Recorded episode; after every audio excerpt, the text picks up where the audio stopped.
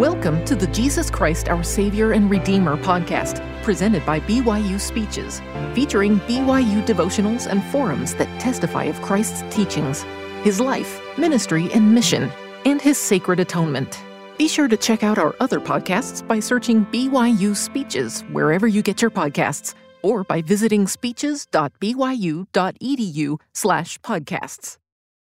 This devotional address, entitled, Bound Securely to the Savior, was given on January eleventh of two thousand twenty-two by Camille N. Johnson, then the primary general president of The Church of Jesus Christ of Latter-day Saints. Thank you for the magnificent music. It's healing to the soul. And President Worthen, thank you for the invitation to be here and speak to your students today. It is a genuine pleasure and privilege. It was a treat to hear the prayer of Sister Gentry. I call her Armana Gentry, and look forward to hearing the prayer of uh, Brother Money. He's Elder Money to us. Uh, Armana Gentry and Elder Money served as our missionaries in the Peru Arequipa mission, and it's uh, a wonderful pleasure to hear them pray again. On December third, twenty twenty-one, only two states in the U S had blizzard warnings. They were Alaska and Hawaii. Yes, Hawaii had a blizzard warning. The winter weather system, known as a Kona Low, prompted emergency alerts throughout the Hawaiian Islands. There were strong winds with gusts of up to ninety miles per hour recorded atop Mauna Kea, a fourteen thousand foot peak where a foot of snow fell, make it technically possible to ski and surf in the same hour on the Big Island. Lower elevations saw winds of over fifty miles per hour, and the rains were heavy. Maui reported rain at a pace of one inch per hour. The Kona Low brought near-shore waves of up to thirty feet. So imagine yourself the owner of a boat, moored just off the coast of Maui on December third. A few clouds in the sky, but you know the storm is coming. What would you do to secure and protect your boat, to keep it firmly attached to the mooring or to a dock so that it doesn't sink or run aground? Of course you would make sure, you would check to make sure that your boat is securely attached to the mooring buoy, which is secured to an anchor on the sea bottom, with appropriate swivels on the chain so the boat can move in the wind. Or in the case of a dock, you would be certain your boat was secured at several points with ropes in good repair and stable cleats. And also very important to protecting your boat is to remove windage. Experts say that removing windage is critical to protecting a boat in a storm. And what does it mean to remove windage? Essentially, it is removing anything that the wind can grab. And its importance is paramount because it reduces the load on whatever is keeping you safe. In this case, the mooring lines or the ropes and cleats. Reducing windage is key to lessening the stress on the boat itself and also on its attachment points so that the boat remains secure to the mooring and anchor or dock. So sails must be secured, biminis removed, inflatable dinghies deflated and tied down, flags, cushions, lights, everything that can be removed or lashed down should be, to reduce windage and protect the boat through the storm. These pictures were taken after the Kona Low hit Maui. This grand boat lost its connection to its mooring and was carried ashore by the wind and the waves slamming into the rocky coastline. Can you see the windage? If you look carefully, it appears there were sails and flags still on the boat. Perhaps you have heard the phrase batten down the hatches, which is a nautical phrase from the early nineteenth century. When a storm is coming, the captain orders the crew to nail thin strips of wood known as battens to hold the waterproof tarps in place to protect the hatchways and doorways of the ship. Battening down the hatches has come to mean preparing for a storm or preparing for trouble. And of course, one of the ways we do that is to reduce windage, to reduce the resistance which may jeopardize our attachment point to the dock or mooring buoy. Dear friends, students, faculty, do you have windage you need to remove? Do you need to reduce resistance so that you may weather the storms that are inevitably coming or bearing down on you now? Removing your personal windage will help keep you safe. Windage adds load. Eliminating windage reduces load. It reduces lo- load on the attachment point, which will keep you safe. And to what should you be attached so you will be safe? What is your dock, your mooring, your anchor? It is your relationship with the Savior, Jesus Christ. As Elder Jeffrey R. Holland has so beautifully expressed, quote, "When life is in commotion and nothing seems sure or stable, when people and things are driven about by every wind of doctrine and every wave of society's whims, when nothing seems deep-rooted or solid or permanent, how dearly we need something firm, steadfast, and immovable. How dearly we need to, a rock to hold on to. Jesus is that rock," close quote. The Savior is steady and sure and rock solid. He is an anchor that is never displaced. He is a mooring buoy that doesn't dislodge. He is an immovable dock. It is us who detach from the rock, the anchor, the buoy, the dock, when we let windage take us and carry us away. Recall that when he was on the ship with his disciples, a great storm of wind arose and the waves beat onto the ship. The Savior, who was sleeping, was awakened by his disciples, who naively asked, "Master, carest thou not that we perish?" And he arose and rebuked the wind and said unto the sea, "Peace, be still." And the wind ceased, and there was a great calm. And he said to his disciples, "Why are ye so fearful? How is it that ye have no faith?" Brothers and sisters, I have faith and testify that the Savior is the refuge from the storm. He is the anchor of our souls. Are there things on your metaphorical boat creating windage, creating resistance to your attachment to him?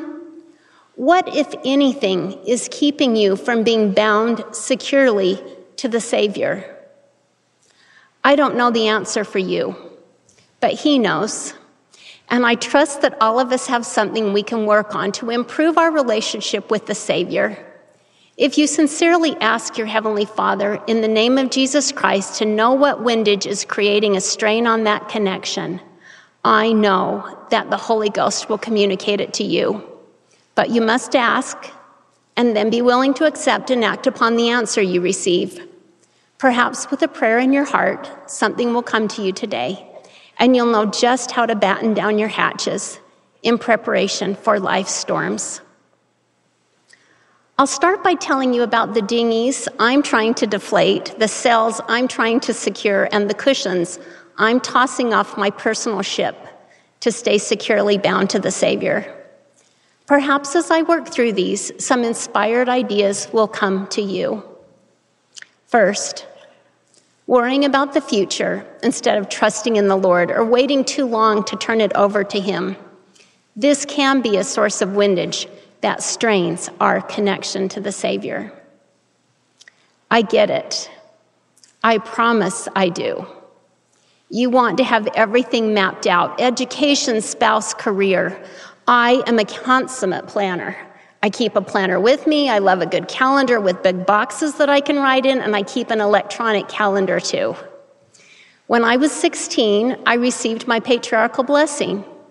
It was a beautiful and sacred opportunity, a blessing specific to me upon which I have relied and trusted for more than forty years now. I had hoped, and frankly, at age sixteen, expected to have some specifics revealed to me, like my mother, who was told in her patriarchal blessing that she had the natural attributes of a nurse and should pursue that educational and professional path. My blessing, however, didn't say anything about what I might study or if I should pursue a professional path. And so I studied what came naturally to me, and I graduated with a degree in English, and I wondered what to do next. Of course, given my personality, I wanted a plan. I wanted to have next steps. But nothing came to me clearly. So I took a step forward in faith and accepted a job in Washington, D C, working for a congressman from California. I hatched a plan to take the LSAT while I was back there, frankly knowing very little about what it would be like to be a lawyer. I was accepted to law school and met my husband while I was in my first year, and we were sealed in the Salt Lake Temple. He had his degree and was working, and I kept studying and graduated from law school in nineteen eighty-nine and started working as a lawyer at a well-established Salt Lake City firm.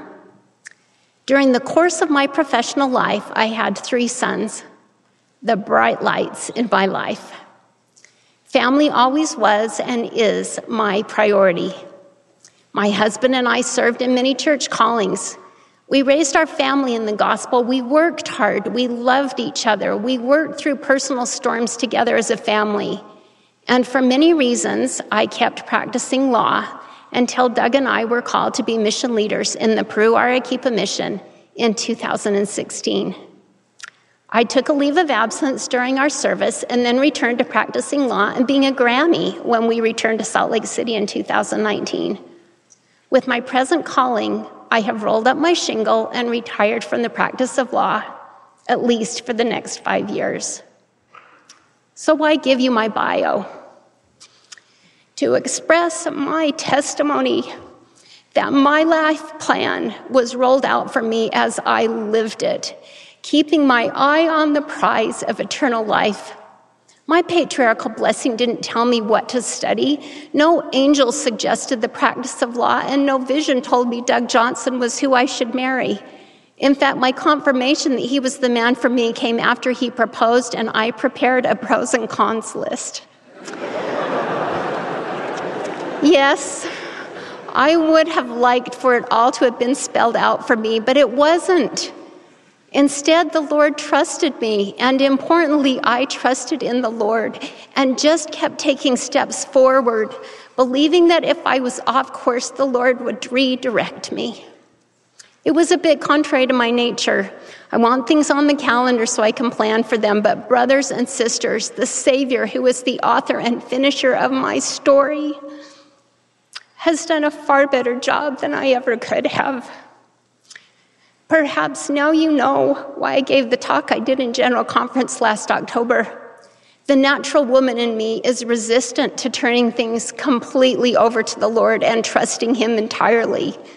That resistance, that windage, is something I am working to reduce, to eliminate altogether.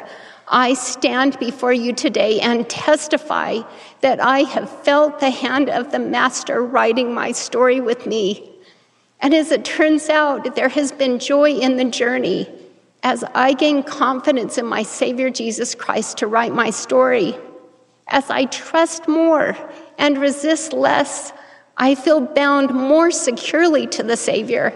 My faith and confidence in the Savior increase as I place my faith and confidence in Him. Because He knows my potential perfectly, He's taken me to places I never imagined myself. And so poet, as so poetically stated by Isaiah and quoted by Nephi, "Behold, God is my salvation. I will trust and not be afraid, for the Lord Jehovah is my strength and my song. He also has become my salvation." A second potential source of windage: failure to employ the joyful gift of daily repentance. Sin, as it turns out, puts an undesirable load on your connection to the Savior, but only if you fail to employ the timeless gift of repentance. Remember, the Savior stands at the door knocking. He wants a relationship with you. Don't let sin be your windage. President Russell M. Nelson has counseled us, quote, "Nothing is more liberating, more ennobling, or more crucial to our individual progression than is a regular daily focus on repentance. Repentance is not an event, it is a process. It is the key to happiness and peace of mind. When coupled with faith, repentance opens our access to the power of the atonement of Jesus Christ. whether you are diligently moving along the covenant path, have slipped or stepped from the covenant path, or can't even see the path from where you are now, I plead with you to repent. Experience the strengthening power of daily repentance, of doing and being a little better each day. When we choose to repent, we choose to change." Close quote. Yes, the process of repentance is one of changing and becoming more like the Savior, which naturally secures your connection to Him. I love what Elder Gary B. Sabin said, quote, "No one has sinned tomorrow," close quote. It's true. Make good choices today. Plan to avoid poor choices tomorrow, and know that the Savior, through His infinite and intimate atonement, has provided a way for all of us to be clean and changed to be more like Him. Know that it requires effort, as our prophet has pleaded with us to employ. And perhaps here we should identify another source of windage: procrastination. "Don't put off until tomorrow what you can do today," said Benjamin Franklin. We should work at repentance daily, as President Nelson has counseled us, identifying changes we can make to do better and be better. This time, this life is the time for men to prepare to meet God. Do not procrastinate the day of your repentance. President Henry B. Eyring put it this way, which I find so simple, quote, "One of the questions we must ask of our Heavenly Father in private prayer is this: what have I done today or not done which displeases Thee? If I can only know, I will repent with all my heart without delay."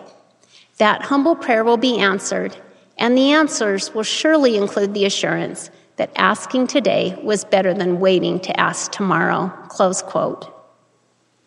What else do we procrastinate? Sometimes we procrastinate joy, gratitude, and the beauty of today. Elder Marvin J. Ashton taught, quote, "A notion commonly shared by many is that the best of life is just ahead, over the next hill, a few years away, at graduation, when I marry, tomorrow, next month, when I turn whatever age, or next summer." We become actively engaged in the pastime of conditioning ourselves to believe that happiness and achievement are always somewhere in the future. There's an attitude of tolerating today, even looking past today in anticipation of a better tomorrow. Those inclined to count their daily blessings have more to count, because they help make more possible as they learn gratitude. A constant waiting for a brighter future may cause us to lose the beautiful today, close quote. So don't procrastinate a recognition of your blessings in the moment, right now. Finding joy in your journey and offering gratitude to your Heavenly Father and Savior for those blessings is a way to batten down the hatches, prepare for storms, and secure your relationship with Jesus Christ. Another potential source of windage is the company we keep. Who do you surround yourself with? Who is good company? I choose to spend time with people who respect what I believe and to encourage me to live in a moral way. For me, that is choosing good company, and it is neither exclusive nor exclusionary. President Spencer W. Kimball said, quote, "Always keep good company. Never waste an hour with anyone who doesn't lift you up and encourage you," close quote. And what about looking for validation and affirmation from unreliable sources? Could that create windage and put a strain on your connection to the Savior? Value and pay heed to the opinions of people you truly respect. I was taught that lesson by my parents decades before social media created influencers. When an unkind thing was said about me, my mom or dad would counsel, "Do you really care what they think?" And as it turned out, I usually didn't. And if I did, then perhaps the comment was not misplaced and I had some self-correction to make. Value and pay heed to your relationship with the Savior.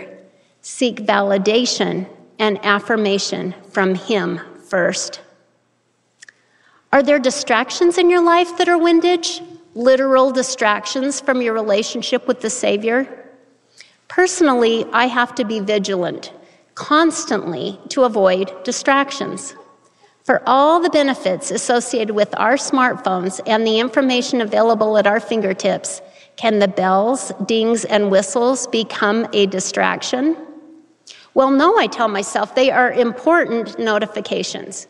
And some of them are, but many of them are superfluous, and they can wait until my scripture study is complete or until I finish a conversation with someone I love. The battle with distractions wages on and will continue to wage on as we seek to focus our hearts and minds on the Savior and stay firmly connected to Him.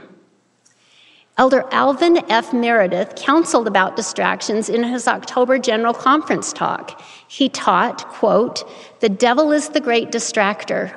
We learned from Lehi's dream that voices from the great and spacious building seek to lure us to things that will take us off the course of preparing to return to live with God.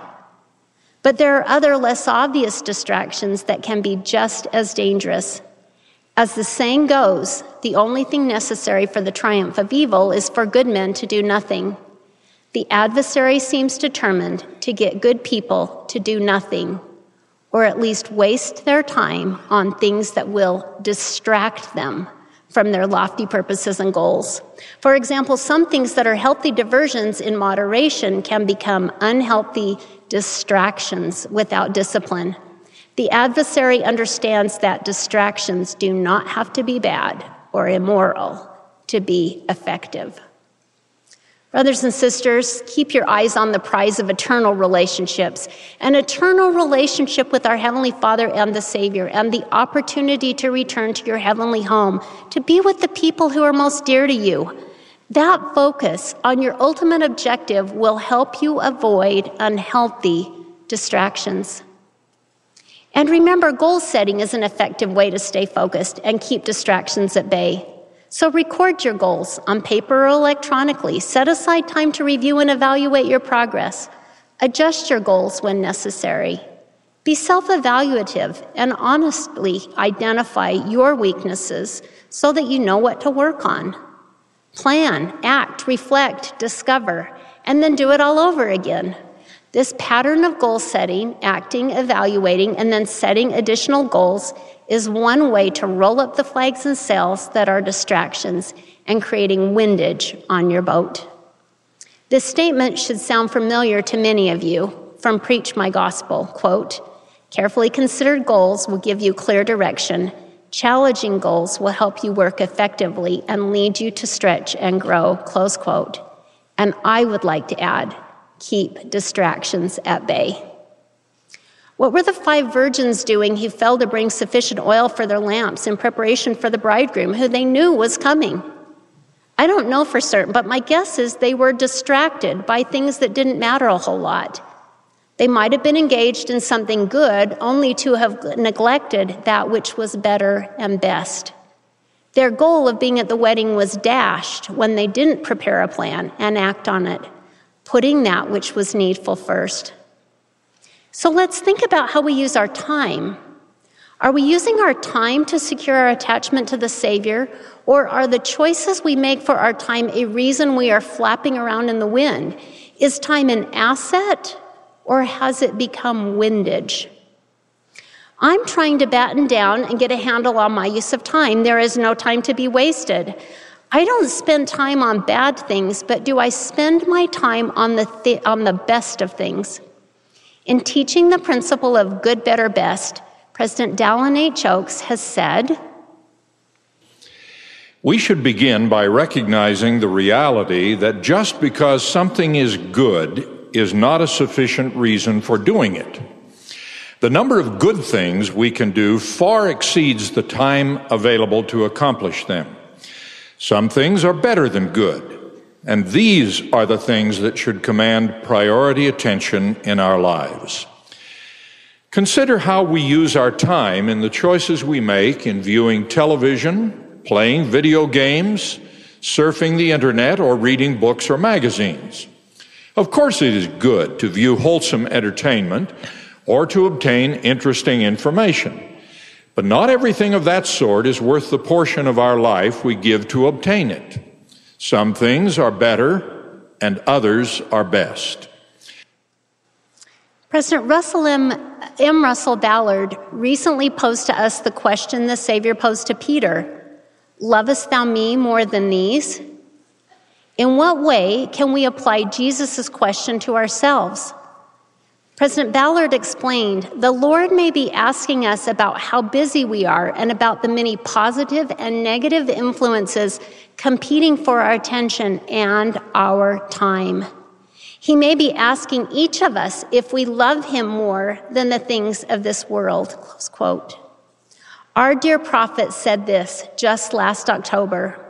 Quote, I plead with you to make time for the Lord. Make your own spiritual foundation firm and able to stand the test of time by doing those things that allow the Holy Ghost to be with you always. Close quote. My friends, he used the word plead. Will you respond to the prophet's plea and make time for the Lord? What does that look like for me? It means more time in the temple. It means that above and beyond my regular scripture study and prayer, I need to give the Holy Ghost the chance to communicate to me by being still, by pondering on the things I read and hear and feel. To eliminate my windage and stay bound securely to the Savior, I will choose to spend my time on that which is better and best, not just good. I will work to keep my eyes on the prize of eternal relationships and eliminate distractions. I will seek the Savior's approval and not the world's. I will choose good company who reflect the light of the Savior. I will not wait to count my blessings, nor will I wait to repent of my sins. I will put my trust in him. Brothers and sisters, I have been quite forthcoming with you about my areas of weakness and need for improvement. Will you be candid with yourselves? What windage do you need to remove to stay bound securely to the Savior? Some years ago, my family had the opportunity to vacation at Lake Powell on a houseboat. We had enjoyed, enjoyed wonderful days on the lake, and anticipation of returning home the next day had piloted our houseboat back near the marina where it was secured to a mooring buoy. Our motorboat was secured to the side of the houseboat for the night with ropes. We all took our sleeping bags to the roof of the houseboat, our favorite thing to fall asleep under that umbrella of endless stars. We were awakened in the middle of the night to what we believed was a rumbling storm. The houseboat was violently rocking side to side, and the motorboat was slamming into the houseboat. The little buoys we had placed between the motorboat and the houseboat were useless in protecting them from crashing into one another. We were all running about, trying to stay upright and secure things that were flying everywhere. And as I looked at the night sky, I realized it was actually clear. As I studied the other boats moored in the marina, I realized that our fellow, fellow sailors were not trying to batten down the hatches like we were. They weren't rocking and rolling like we were. They were bobbing a bit in the water with the wind, but nothing like what was happening to our houseboat. Something wasn't right, but in a night lit only by stars, we could not adequately evaluate our situation. By morning, it was clear what had happened. The line from our mooring buoy had been wrapped around another buoy, and our houseboat was caught perpendicular to the wind. We were moored to two points rather than one, and the whole houseboat became windage, creating resistance. By the light of morning, we were able to untangle our ropes and reattach cleanly to the mooring buoy. My dear friends, it doesn't work to be moored to two competing points. No man can serve two masters, for either he will hate the one and love the other, or else he will hold to the one and despise the other. We must be secured to the Savior, our rock and Redeemer. And yes, sometimes our mooring lines get tangled, and perhaps our ship even breaks loose from its mooring buoy in a storm when windage puts a strain on our attachment point. And then, thankfully and joyfully, I testify that our Savior Jesus Christ stands as the lighthouse, leading us back to safety, if we will just follow his light. Brightly beams our Father's mercy from his lighthouse evermore. In the name of Jesus Christ, amen. You've been listening to the Jesus Christ, Our Savior and Redeemer podcast, presented by B Y U Speeches. Please check out our other podcasts of recent speeches, classic speeches, and B Y U Speeches compilations on overcoming adversity, by study and by faith, Come Follow Me, Love and Marriage, and the Prophet Joseph Smith. Go to speeches dot b y u dot e d u and click on podcasts for more information. You can also find all B Y U Speeches podcasts at your preferred podcast provider.